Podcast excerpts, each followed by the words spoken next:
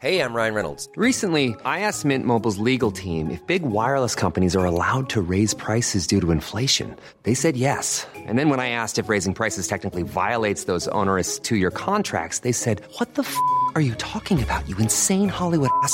So to recap, we're cutting the price of Mint Unlimited from $30 a month to just $15 a month. Give it a try at mintmobile.com slash switch. $45 up front for three months plus taxes and fees. Promo for new customers for limited time. Unlimited more than 40 gigabytes per month. Slows. Full terms at mintmobile.com.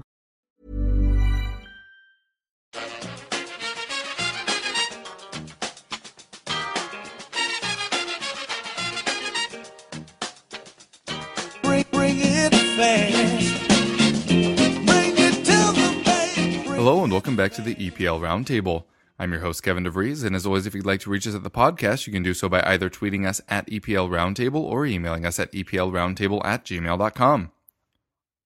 All right, now we are joined by Richard, who you may know from his work at uh, Yahoo Sport, also the Blue Moon podcast, and this very podcast where he appears uh, fairly frequently. Uh, Richard, Manchester City, final day of the season, had to pick up a win to guarantee third, not have to deal with the whole play in game. You succeeded in that venture. Um, start of the season, you know, we're one of the teams. Pep Guardiola comes in, title favorites. Uh, how do you view your third place finish and, and the path it took to get here?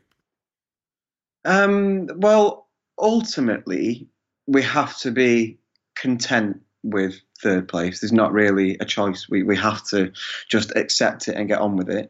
There is no doubt that compared to the start of season expectations, that a third place finish is below par.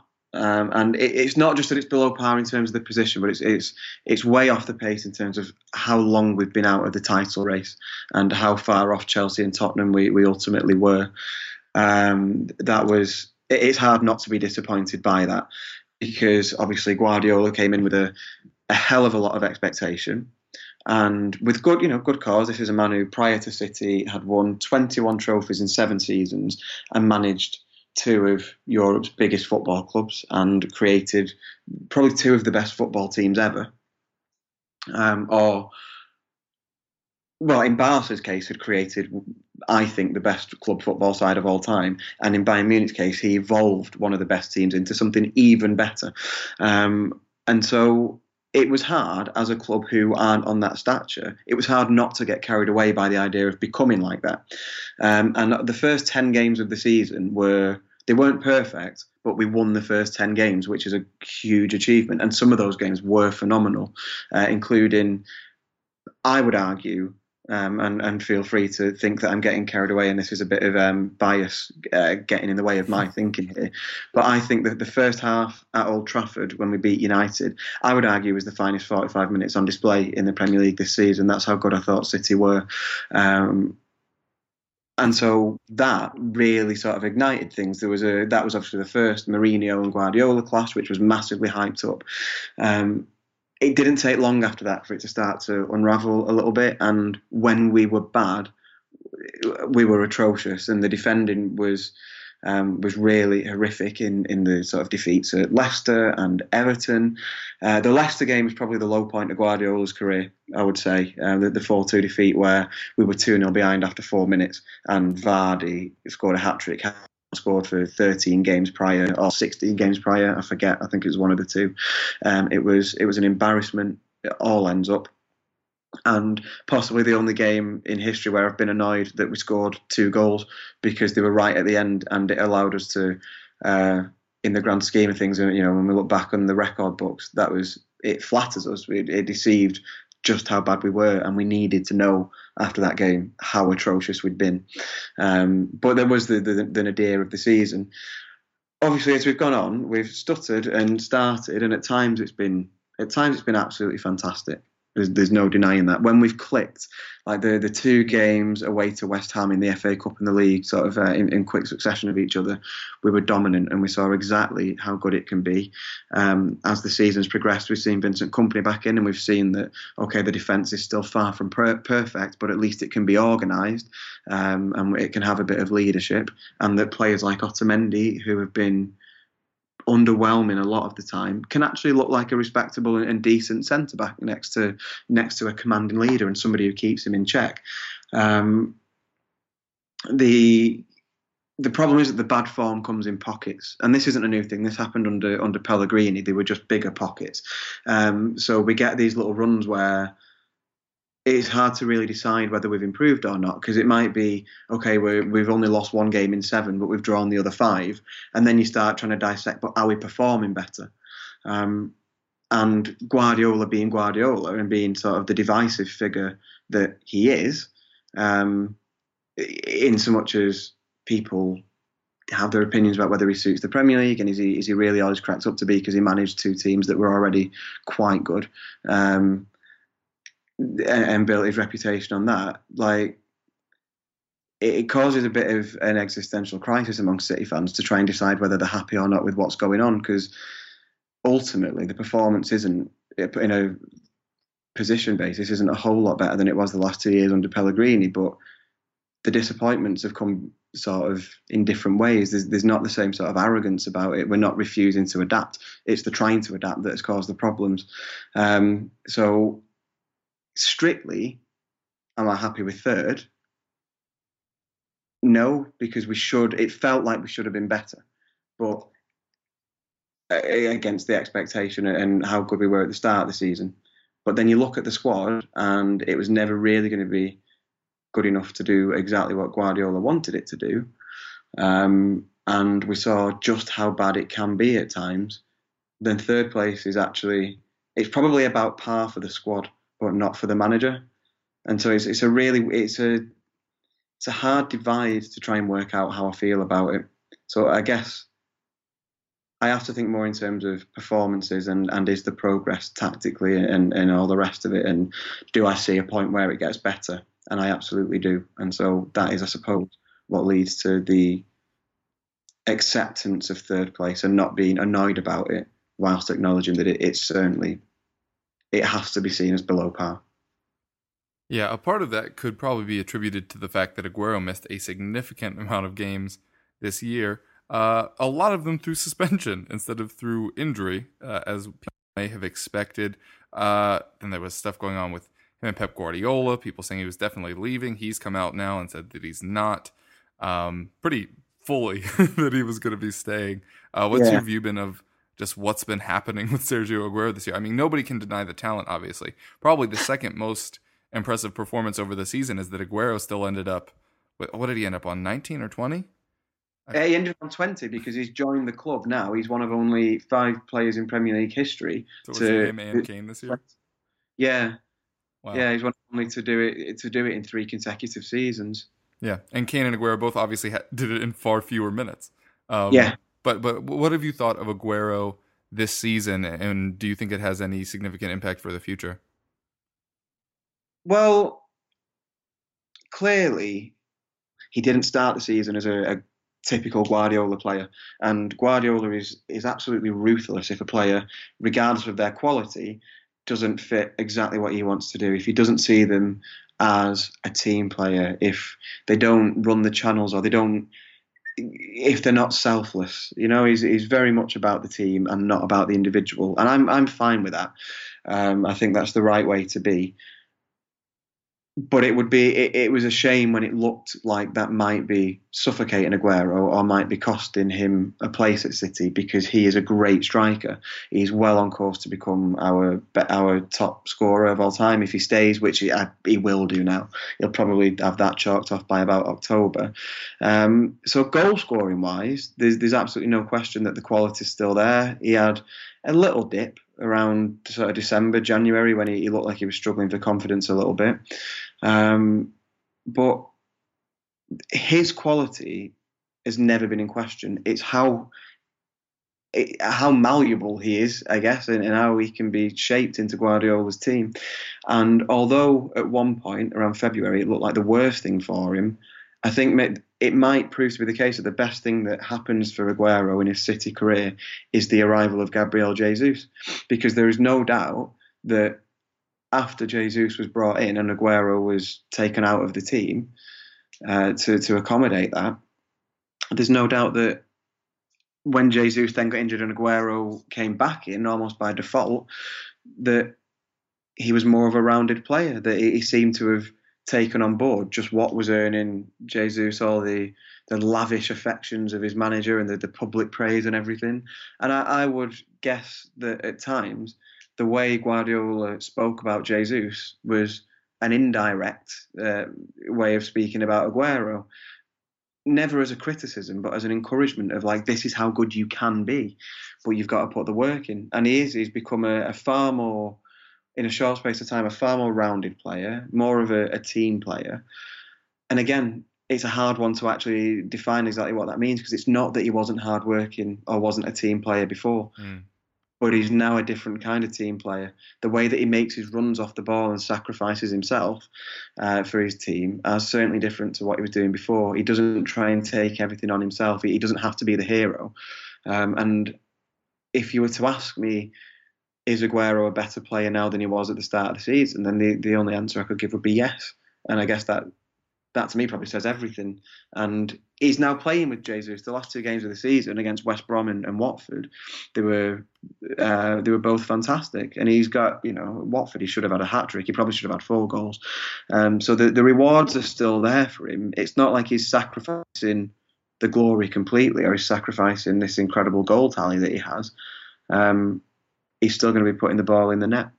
And so I think he'll stay because I think uh, Guardiola will have seen enough of him now to know yes he can play with Jesus, yes he can be the player that, that Guardiola needs him to be, um, and he's still going to be the, the clinical Aguero that has become one of the world's best strikers.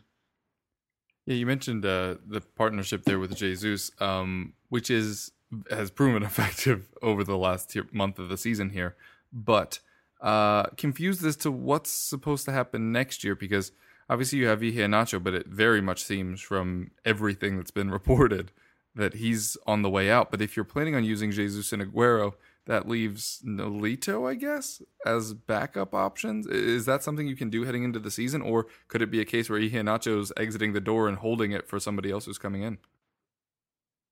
Um, well, just all on that, Lethal is almost uh, going, and we're probably going to lose big time on him as well. I mean, we only paid in relative terms like 13.8 million, but there's talk of him going to Spain for less than four. Wow, Um, yeah, and that seems kind like of a, Negredo-y all over again. uh, yes, but less spectacular. Like he never hit the heights that Negredo did, so the fall off wasn't as Oh big. yeah, but like he, that, that Nolito, first half season, he was on fire. yeah, that Negredo was, sorry.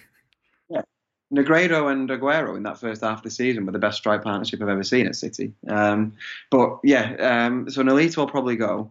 Iheanacho, I think, uh, will be out the door because he's not getting the chances. But I think it would be sent. I'll say not getting the chances. That's obviously based on, on what Guardiola sees in training, and he's not taken the chances that he's had this season. Although he, he still puts the ball in the net, the games do pass him by. There's no question about that. Uh, and, and Guardiola won't settle for a player whose only contribution is goals bizarre though that might seem for a striker, but it's just not the way our game is played. Um, so it does leave us in a, a very interesting position that Guardiola likes to play with one striker, but he can't keep Aguero and Jesus and do that. They, they're both going to need to play a lot of football um, because they're both good enough to, and they've both proved that they- they'll be effective in the Premier League doing that.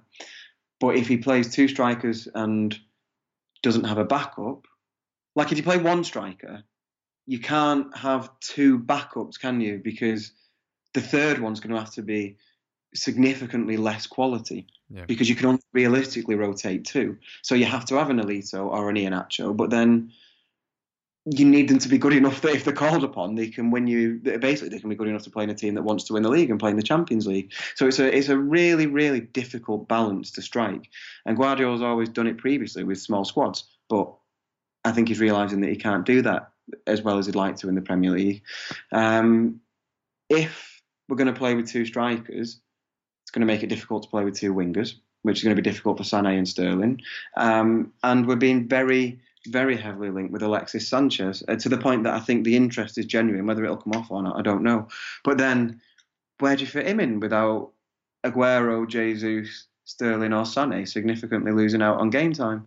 And making De Bruyne and Silva work and, and not having a, a massive effect further back where we're already really vulnerable on the counter. So it, it's really hard to consider it just as what happens up front because what happens up front has such a, a knock on effect on the, this really sort of finely, or what should be, and what will hopefully become this really sort of finely tuned strategy and, and tactical plan. It's really hard to make it all fit together, which is where Guardiola will earn his money because somebody's going to have to miss out if we sign another striker. And it's going to have to be somebody good who's going to almost undersell themselves for the, the sake of a team. And why you bring, how you convince somebody to come and join in with that, I don't know. Yeah. I don't know. But Aguero, Aguero and Jesus have to play together if they're going to be as good as they have been towards the end of the season. Um, it, it, it's a question to me. It's, it's a question at this point without an answer. You can only lay out what the issues are. Hmm. Yeah, it'll definitely be interesting to see how you resolve that, um, especially as you could probably convince Iheanacho for one more year to stay on as your third striker if you needed him. But we Yeah. will- As a person with a very deep voice, I'm hired all the time for advertising campaigns. But a deep voice doesn't sell B2B, and advertising on the wrong platform doesn't sell B2B either. That's why, if you're a B2B marketer, you should use LinkedIn ads. LinkedIn has the targeting capabilities to help you reach the world's largest professional audience. That's right, over 70 million decision makers all in one place. All the big wigs, then medium wigs, also small wigs who are on the path to becoming big wigs. Okay, that's enough about wigs. LinkedIn ads allows you to focus on getting your B2B message to the right people. So, does that mean you should use ads on LinkedIn instead of hiring me, the man with the deepest voice in the world? Yes. Yes, it does. Get started today and see why LinkedIn is the place to be to be. We'll even give you a $100 credit on your next campaign. Go to linkedin.com slash results to claim your credit. That's linkedin.com slash results. Terms and conditions apply. Every fan knows the right player in the right position can be a game changer. Put LifeLock between your identity and identity thieves to monitor and alert you to threats you could miss. Plus, with a US-based restoration specialist on your team, you won't have to face drained accounts, fraudulent loans, or other losses from identity theft alone. All backed by the LifeLock Million Dollar Protection Package. Change the game on identity theft. Save up to 25% your first year at LifeLock.com slash aware. Um, all right. Uh, I guess that kind of brings us into summer plans, as we've already talked about the forward position. Um, you also have some high-profile players leaving. Obviously, Pablo Zabaleta. Uh, from everything we're hearing, West Ham seems likely uh, for him. Gael Clichy confirmed that he's leaving. Uh, Yaya Toure, I thought was also definitely leaving, uh, but in our little pre, uh. Show chat, you said maybe that's not the case. Yeah, um, just first of all on Zabaleta, um, that guy, I, I would love him. It'd be hard to see him playing against City, but he, I'm pretty sure he would be adored at West Ham. I, personally, I'd like to see him at Newcastle because that is a fan base that would absolutely take to him um, as one of their own. I think, um, but the send off that he got at City was one of the most touching things I've, I've ever seen at a, a City game, and for one small in time, it felt like all the stuff that goes with modern football and being the club we are these days, it all dissipated and it was just back to being the fans and the club again and there being a proper bond between them. And there's a weird atmosphere at the Etihad these days. And I hope that that moment is something that City take on board and try and do something with. Obviously, you can't have one of your idols leave um, every every week to try and create a good atmosphere, but it it felt like the club and the fans were, were back together. Uh, I know that sounds really twee, but in a way that hasn't been the case in years. Um, and Zabaleta deserved every moment of that send off. But it is the right decision for him to leave, as it is with Clichy, who is he's been a good value signing for what we've got out of him, but he's not at the races anymore. Um, and then on, on Yaya, I would, I would love him to stay. He's had a he's had a great season, considering everything that happened at the start, where Pep refused to play him until there was an apology for the actions of his agent um, and, his sort of rent a quote comments. Um, it's been great to see Yaya step in and still have that quality to quite often dictate the pace of a game from from quite a deep position. and this sort of metronomic quality that he has and his intelligence, it's never gone. It's never disappeared. And so as, as long as his body holds up, then his brain's still going to work for him. Like his brain's still going to do. Is still going to read the game perfectly. He's one of the most intelligent players have, uh, one, certainly one of the most intelligent midfielders to have ever played in the Premier League. So, with all that in mind, I think it's an absolute no-brainer that we have to offer him a year extension, and I think he'd accept at his age that a pay cut would come along with that. It's not going to dent his financial situation too often to take a pay cut to stay a year at a prestigious team and carry on playing in the Champions League. Um, and it just makes sense from City's point of view to have that experience around a guy who has done literally everything. I mean, he, the only thing he's not won is the World Cup. Uh, he's even won, you know, he, he's got honours at international level with the, the African Cup of Nations. He's won everything domestically that you could ever hope to win, uh, most of it multiple times. So I don't see any benefit letting him go. I only I only see a downside there.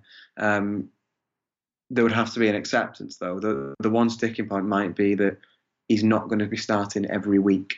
But I'm sure he can. I'm sure he must be able to live with that for staying at City, where regardless of all the nonsense that's gone on with the IR in the past, there is still a connection between player and fans. Um, and he, he worked his backside off this year to to get fit and to still play for the club when it looked like when the easy the easy thing for him to do would have been to just let it uh, let it all fritter away, and he didn't. So that's a great that's a great thing to have around the club and an inspiration, I think, to uh, to to any younger players or more inexperienced players. A, a great person for them to learn from. So I think City have to offer the contract. It's the only sensible thing for them to do, and then it's in Yaya's hands what happens from there. Yeah, well, uh, it would be very interesting to see if Yaya did indeed stay. Obviously, he's huge for the club, and it would be cool if he got a Zabaleta like send off next season, if he does indeed stay, instead of just like this kind of up in the air stuff. Um, but regardless, you will definitely be needing to add places that aren't just up front. Um, arguments could be made basically throughout the defense, and even a potential player for my beloved Tottenham and Kyle Walker could be uh, bandied about. But what positions do you think you most need to strengthen? The defense is the key one. I mean, like the, the, the strike positions are debatable, but the defense needs a massive overhaul. Probably right back from the goalkeeper. Um, there is a bit of an argument to say that Bravo might be better in his second season, and you know, uh, it maybe holds some water because he's obviously not a terrible, terrible goalkeeper. His career is too good for that. Um, but certainly it hasn't worked out with City. And personally, I'd be surprised if he stayed as number one. Um, but I think we will we will lose one of the goalkeepers because Caballero's out of contract anyway. Uh, I would imagine, uh, to me, Bravo's position does seem pretty untenable at City. I don't understand what would be in it for him to stay. He doesn't, you know, that he's not particularly well liked by the fans. He gets hounded by the media, and not unjustifiably. That's just a comment on his performance, and that's you know that's what he has to deal with because they've not been good enough. Um, but right back from the goalkeeper, we might be overhauling the the entire defensive structure. So Kompany is clearly still good enough. He's proven that, and he's played a run of games like he hasn't played in years at the end of the season. And there's no mental hangover from him. He doesn't pull out of extending himself. He doesn't pull out of challenges or anything like that. Um, is that it's like he's never been away, which is quite remarkable. But you can't rely on that because actually his history does show that he, he does get injured. So we're going to have to sign, we're going to have to try and sign a commanding centre back who is good enough to play with Kompany or to replace him. But if you have him with Kompany, then that means that uh, John Stones is missing out, who is still a phenomenally talented young player, and we need to get our investments worth out of. Um, so we don't want to hold him back. But if Kompany's still good enough to do it, we don't want him to be the player that misses out. So unless we revert to three at the back uh, and pick up on that thread again, which we might well do, um, but there's potential for once again a very good player to to miss out. And I suppose that's you know boohoo big club problems, I guess. Um, but it's not really that ideal. You don't want to be losing good players when they're in great form, and that's potentially what we're running ourselves into. Uh, but if we go three at the back, I guess that would make sense of we need to replace the fullbacks anyway. So it would allow us to do that. If we go three at the back with two wing backs, we could do that without it being too dramatic. I guess it's just a, a sort of natural evolution, and I think, and, and you may uh, feel free to offer a counter opinion if I'm talking Mm-hmm. nonsense. But I think Walker would probably fit that. His ability Oh, for to, yeah, his, his ability to to get up the line. Um, he, he's, I think he's better defensively than what we've got, um, because what we've got isn't isn't great. Like I said, we know Zabaleta's gone anyway, but um, for all that I love him. His legs weren't there anymore, and he wasn't as good at the time in the tackles as he was. And and Sagna just he bowed out of the team pretty much completely, and I assume will go. So having Walker who's better defensively and can also get up the pitch and get a delivery and, and link up with our creative players and play that game, um, it will make a hell of a difference. I think we will need to do something similar on the left. Um, there's lots of links. I think it's um, Mendy at Monaco we've been linked with and could make sense. Uh, we've been linked with Alex Sandro at Juventus and could make sense. But if we are seriously interested in Bonucci, we like we were last summer, then you'd have to fancy that taking Bonucci and Sandro is probably pretty un- unrealistic. Um, and it is obviously hard to decipher at this time of year just how much of that is paper talk anyway. Uh, and then midfield, I would imagine, we'll go in for another defensive midfield type player because Fernando doesn't really get much of a lock in, and that's fine because I'd imagine he will end up maybe a mid-table Premier League side. He's clearly got some Premier League quality about him, but he's not really a good fit at City. Um, Yaya may have a diminished role. We don't know what the future holds there yet. Um, but it's a difficult one because then depending how we play, like we need to be adaptable and we will have more than one formation to use. Um, we're going to need to be really wary of the fact that we are susceptible to the counter attack. Now, if Kompany stays fit or we get a similar defender, then the defensive organisation should be better to deal with that. But we still need a bit of screening in front of them. So, yeah, I don't really envy Guardiola with working out how to overhaul this squad because I think the the holes that it's got yes, there's personnel out there to plug it, but making it work within the current system, uh, with you know, amongst the resources that we've already got, I, I don't think is particularly easy.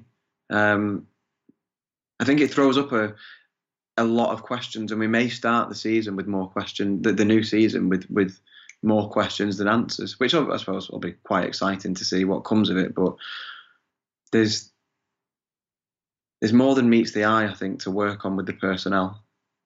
Yeah, are you surprised that it got to this stage with some of these aging players for Manchester City? Like we all knew that this was coming, and there are still older players there, like Kompany, obviously at the back. And if Yaya Toure stays, he'll he'll be another one. But I, I mean, we always just assumed that things like that would be addressed, and I suppose there have been things like Gabriel Jesus being brought in, John Stones. Those are moves for the future. But are you surprised that some of these positions were run this late? Well, yeah, because the younger players that have come in weren't replacing older players. So, um, Jesus coming in, he's not replacing a veteran striker, is he, or somebody who's on the way out? He's an additional young, an additional youthful attacking player. Same for Sané, same for Sterling, same for De Bruyne, who is uh, okay. He's not a kid, but he's still got his best years in front of him. Um, so the the young players that have come in haven't addressed the aging problem. They bring the average age down, of course, but they don't address the areas where age is an issue, which is primarily the defensive positions. We had four fullbacks in Kolarov, Clichy, Zabaleta, and Sagna, who all signed contract. Uh, well, Sagna would have signed his contract when he was in his 30s already, um, but the other three would have signed their last contracts pretty much when they were in the 20s, like late 20s, and long-term contracts. We knew when we did that you know, I, I think I've said this before, but age doesn't surprise anybody. You know, we all know exactly how old we're going to be at any given point in time, don't we? So City knew, City knew when they gave those contracts. Hmm. Well, in five years' time, these guys that have signed contracts at 28 are going to be 33. Yep. Like, so how you failed to address that baffles me, and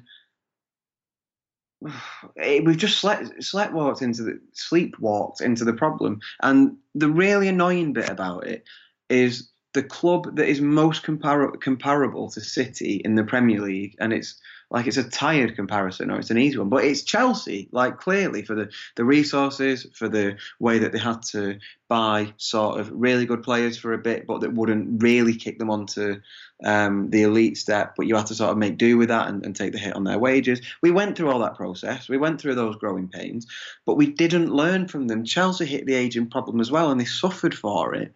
And we didn't look at that and think, hmm, this is going to happen to us at some point. And it has done, it has happened. And so for that reason, that's one of the things that really gets Guardiola off the hook this year for, for not winning anything and for not really bedding his ideas in as quick as everybody wanted because he's been left a squad that wasn't ready for it. You're teaching, okay, yes, you can teach an old dog new tricks. Like he did it with Lahm, he did it with Robben, but you can't you can't do that before old dogs, I suppose, at the same time and expect really effective results.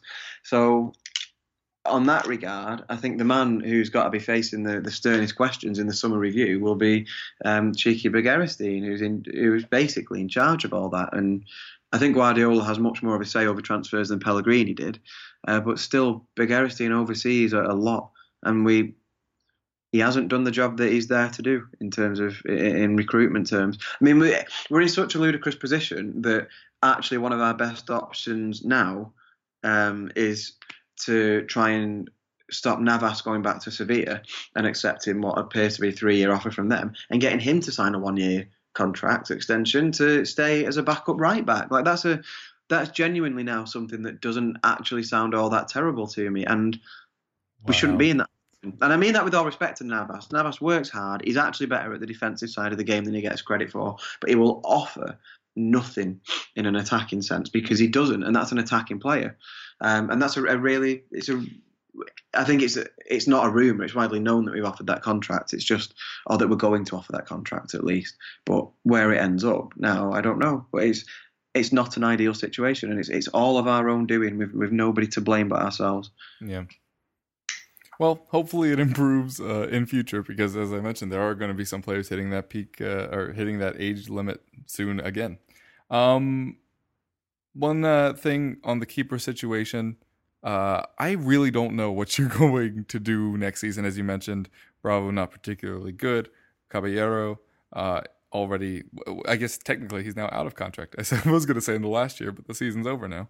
Um, yeah. Joe Hart seems like there's no way back for him what is the goal there? Well,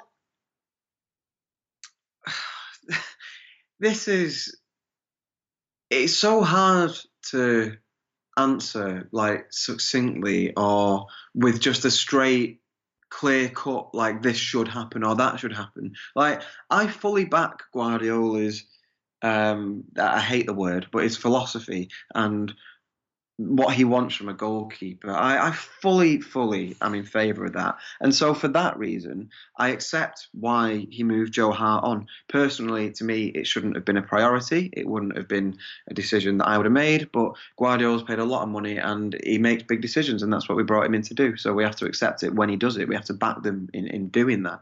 Um, so yeah, there, there is no way back for Hart because he's not what Pep needs. His distribution isn't good, and there was a hell of a lot of revision revisionism on that when the English press got so upset at a foreign manager bombing out England number one. Like they, suddenly they imagined that Joe Hart could pass a ball, and he can't. Uh, but he is a great shot stopper. He's a great goalkeeper.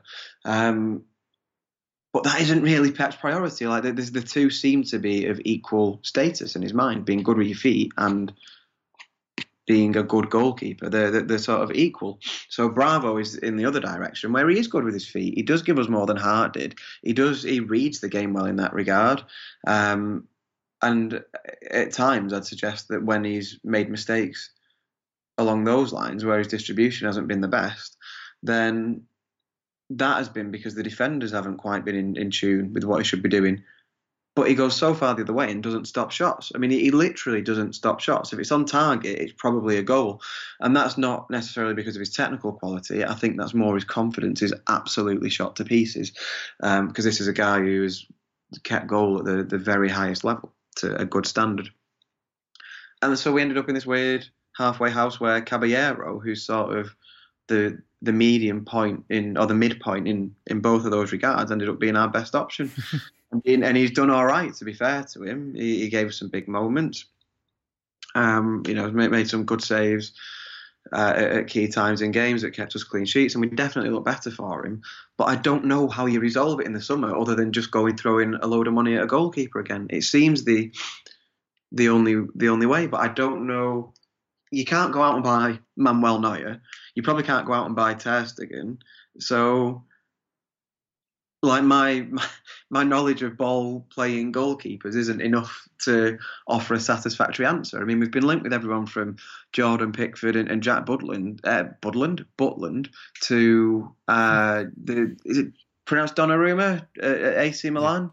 Um, uh, clearly highly talented, one would cost a hell of a lot of money, and if you can get him, then you've probably got your goalkeeper situation resolved for the next 15 years. But but how realistic it is I don't know, and how if he's the right keeper for Pep, I, I don't know. It's we're not. It's also hard to answer because nothing's cut and dry with Guardiola because he, he doesn't like. I don't mean this in a, in a pretentious kind of way, but he doesn't see the game like most other coaches, does he? He's mm. the way that he approaches it is is quite different, and so he's very very hard to second guess. So my answer is that I expect at least one new goalkeeper, but yeah who it'll be, I don't know where you start to unravel that that one. Yeah, will be interesting to see how you address that as all these other things. Um, but if you had to make a far too early guess for 2017-18, what do you think the objective will be? Obviously, we've talked before, like two or three years ago. I forget exactly how long it was, but like it clearly it was just Champions League. Like get out of the group stage, whatever else is fine. It, it feels as a neutral like maybe it swung the other way, and like you just probably want to win the Premier League again.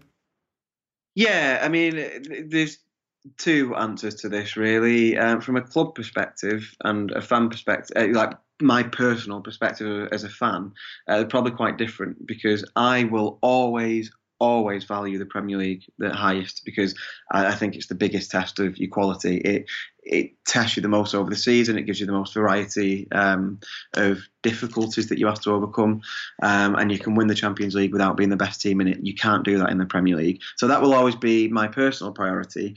Um, for the club, it must be beginning to feel like a long time now since we've won the league. For our outlay and for the quality that's in the squad and that's now in the management team, uh, three years is really longer than we would have expected to go without winning the league when Chelsea have won it twice and Leicester have won it, you know, um, and obviously Spurs have in that time come up to be the best challenger in, in both seasons and will mm. probably continue to be a very good challenger. But our foot has really come off the pedal in that regard. So I think the Premier League has to be the bread and butter. That, that has to be the main aim, and it ha- the aim has to be to win it. But we're always going to have this thing now, as long as Guardiola's manager, the aim goes beyond just winning trophies, doesn't it? And, and again, it sounds pretentious, but it is about winning it in a certain style. Guardiola wouldn't have been happy to win the league this year playing the way that Chelsea play. And that's not because there's anything wrong with it. It's just not what Guardiola does. So the two run side by side. The aim is to embed this style of play so that we are more of a Guardiola team, and so that this is a style of play that permeates the club for basically the rest of time. I mean, that's the ultimate aim to have this identity that sticks with us forever, whilst whilst winning trophies, and that's not an easy thing to do. Um, the Champions League has to be better. Going out in the last 16 after making the semi final last year wasn't acceptable, uh, particularly having held uh, having held the lead that we did uh, over Monaco from being five three up in the first leg uh, to to blow it over at their place was it was really really bad and one of the low points of the year.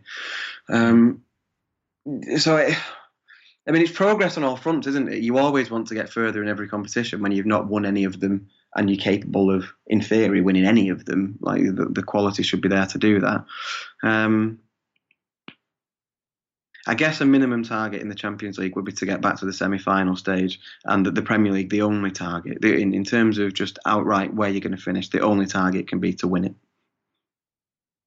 All right, fair enough. Well, uh, we fortunately get a couple of months off in theory, anyway. Um, but in the interim, where can folks find you? Uh, so I am on Twitter um, at Richard the Burns, where I may spend the summer still milking the fact that United finished sixth, um, as I tweet about a lot. Um, greatly enjoy that. Um, but I also talk about other stuff. Um, and I Kinda. write yeah, yeah. It's sort of it's always there as the undercurrent, but sometimes other things take the head above the parapet. Um, I um yeah, I write two articles for Yahoo Sport UK about City. Um, I do get a month off. Uh, after I've got one more article to do for that, but I will be back next season uh, or once pre-season starts. And I am part of the Blue Moon Podcast, who are on Twitter at Blue Moon Podcast. We also have the summer off, but we are finishing our season uh, next week with a live show in front of a live audience in Manchester um, at Gulliver's Bar. If any of your English listeners wish to come along, we'd greatly appreciate that. It should be on Thursday, the first of June. Um, yeah, that's that's where I am. Awesome. Well, thanks so much for uh, coming on today and for your appearances all throughout the season. We've really appreciated it, and uh, best of luck next season. Thank you very much. Thank you for having me. It's been a pleasure.